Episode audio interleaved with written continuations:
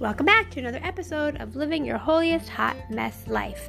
On today, we are continuing in Matthew, Matthew chapter 11, verses 28 through 30. We are on our second week, and this is our second day of our second week of looking at these verses. And if you haven't been listening to the podcast, it's okay. This will still make sense. But if you haven't been listening to the podcast, I highly recommend going back and listening to last week's and yesterday's podcast let's jump in to Matthew chapter 11, 28 through 30. Come to me, all who are weary and heavily burdened, these are Jesus' words, by religious rituals that provide no peace, and I will give you rest, refreshing your souls with salvation. Take my yoke upon you and learn from me. Following me as my disciple, for I am gentle and humble in heart, and you will find rest, renewal, blessed quiet for your souls. For my yoke is easy to bear, and my burden is light. Amen. I love that Jesus encourages us with these words. I love that as he speaks to the people and you know 2000 years ago that he's still speaking to us today that we still need this. We still are weary and heavily burdened and we still need his rest. And yesterday we talked about taking his yoke upon us and what that really means. Today we're going to focus on learning from jesus.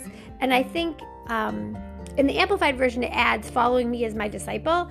And i think that you know, it's so easy for us to gloss over, like, oh, yeah, we can learn from Jesus. We can read um, what he tells us to do. We can study his word.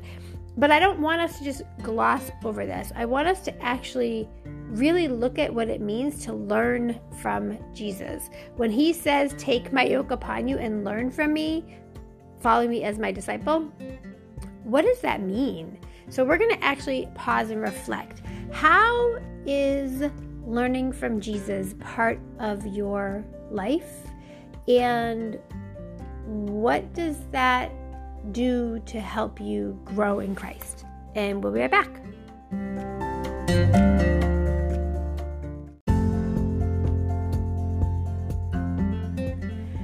When I think about how I grow in Christ, so often I'm growing because of Jesus' holy word, because of God, um, because of the Bible.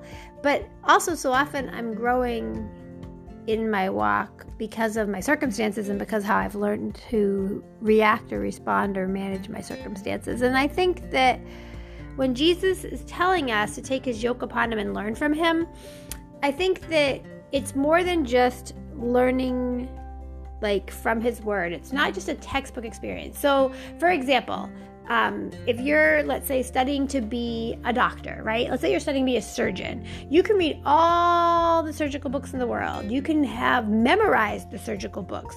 But if you've never actually been in a situation where you've performed a surgery, it's very different. It's very different how you apply what you've learned to your life. And I think about how we can read all the scriptures we want out of God's word, out of the Bible, but if we're not applying those scriptures, then the reading isn't necessarily going to help us. It's, it's helping our mind to be more aware, but it's not helping our walk if we're not applying those words. And so, that sounds like a great soundbite right there. Somebody should tweet that. So when we look at Jesus saying, and learn from me, when I went into the original Greek, first of all, I thought one thing that was really interesting. In the original Greek, it's not learn from me, it's learn of me. And I thought, wow, that's powerful. Because learning of Jesus to me seems very different than learning from Jesus. Learning of Jesus to me means looking at the way he modeled his life and how can we then model our lives differently. And I think about how living the compassionate life that Jesus had, how he made time for so many people that the rest of the world acted like they didn't matter, and how he had such love and still has such love in his heart for all of us, no matter how frail we are, no matter how horrible we are. Jesus still loves us and desires relationship with us. And so when I was thinking about learning of Jesus, I was I was thinking about, you know, back when they used to say, I don't know, was it the 90s? Um, what would Jesus do?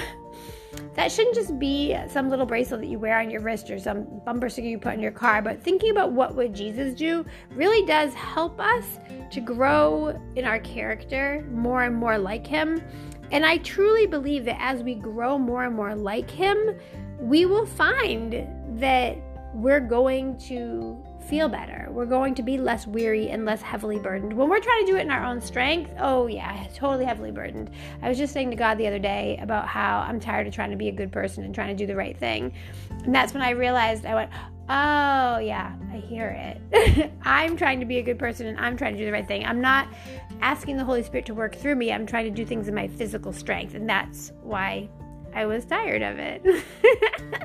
and so we need to learn from Jesus, but we need we need to learn of Jesus. We need to model our lives after him. And it doesn't mean you have to, you know, be homeless and travel from place to place to place with no idea where you're staying that night, although I'm sure Jesus had an idea. But what I mean is that we need to learn by practice. And that's actually one of the definitions in the Greek in the word to learn. So when Jesus is saying learn from me or learn of me, he's actually saying like understand who I am, understand how I live, understand how you can be more like me. You can live more like me. You can have my peace and my joy when you are able to operate more in union with my Father. And I think that that is the probably biggest missing link out of so much of what we do in our Christian journey. So much of living our holiest hot mess lives is done in our own strength. And that's not what Jesus is telling us to do, and that's not what God wants for us. We have His Holy Spirit living inside of us, and He's Jesus is calling us deeper and higher in our ability to rest in Him and to allow His Holy Spirit to work through us. Let's pray.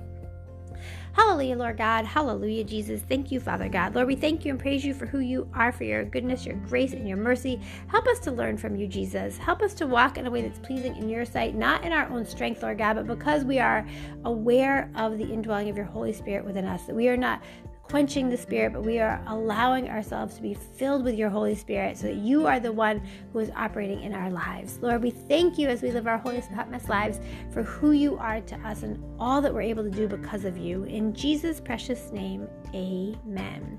God bless you. I pray that this was a blessing for you. I pray that you will like, share, and subscribe, and that you'll come back to hear more tips and strategies on how to live your holiest hot mess life. God bless.